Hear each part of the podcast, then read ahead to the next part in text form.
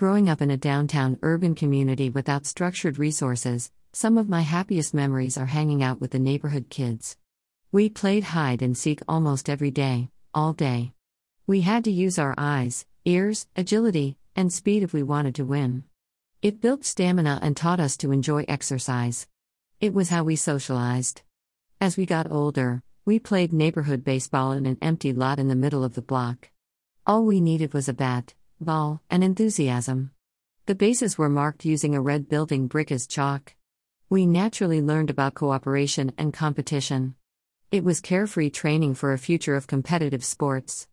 That was a time when it was safe to play outside without supervision. Unfortunately, that safety no longer exists. Participating in exercise from an early age created a love for sports. At school, I was a natural at track and field. I was winning city competitions starting in first grade because I could run. I got to experience that winning feels good. If I lost, I learned to pick myself up and work harder to face my next challenge. Lucky for me, we had a terrific physical education program.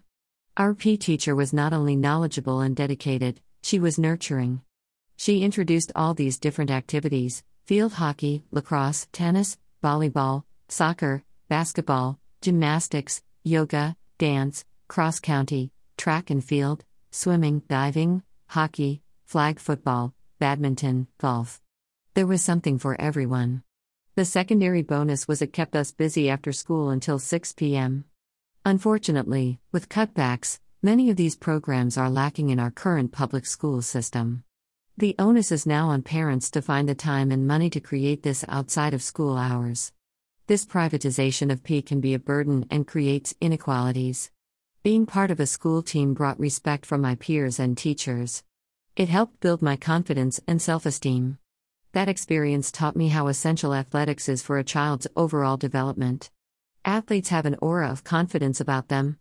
That aura can shield them from bullying. The bullies tend to ignore and leave the athletes alone. Sometimes, I even felt I got better grades than I deserved from teachers because of my athletic success. My competitiveness in sports gave me confidence that led to my academic competitiveness. I believed anything that a guy could do, I could do better. Here is another example of how sports can shift a child's self-confidence. When my son was younger, people would ask him what his favorite sport was. He'd answer, basketball. Next, they asked if he was on a team. My son bowed his head in shame and shook his head. It hurt me to see this. He tried out for the school team but got cut. That following summer, he made a commitment to become a better player. We set up a hoop on the driveway. Instead of day camps, we hired a kid from the local high school basketball team to coach him. The next year, he made the school team. When asked the same questions, he answered with pride and confidence. There was a definite shift in his self-esteem. He stood taller. Something I wish every kid to experience. Get your kids involved with exercise from a young age. The two main categories of sports are individual and team. Different sports require different skill sets. There are the fine motor movements of golf, the agility of ice skating, the balance of gymnastics, the coordination of soccer, the speed of running, the grace and flexibility of dance, the strength of rowing and lifting, the reaction time of tennis, the precision of archery, etc. They all require focus, concentration, adaptability, and strategy, all excellent life skills. Remember, athletics is a type of intelligence. Develop it from a young age, so it becomes a way of life. Practice academics using the same strategy. Let your kids try a variety of activities to see which they gravitate to. I have met people who say, "My kids will not be good at sports. I'm not good at sports. Academics is our focus." Nonsense. Don't project your biases onto your children. They pick up on your attitude. Let them discover their strengths wherever they may lie. We don't own our kids. They are gifts from the universe. As parents, our jobs are to help them reach their potential, whatever that might be. Being good at sports may protect against bullying from people that you know. But what about societal bullying? I define this as pervasive discrimination, racism, and hate that even parents experience.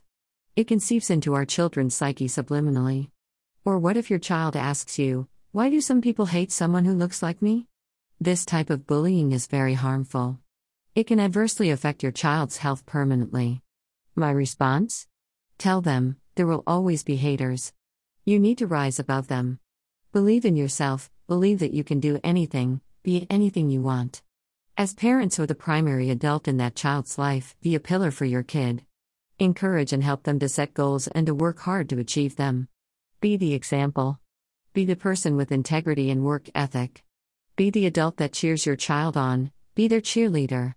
Give them confidence by letting them know you have their backs no matter what. Never judge. Validate them by letting them know that they are never alone. You will be there through thick and thin for them. Let them know that they can come to you for help. Teach them to love and respect themselves as much as you love and respect them. These are the best gifts we can give our children. Love and respect. These are the best gifts we can give our children. The above image is of the author performing a one-handed cartwheel on beam many years ago.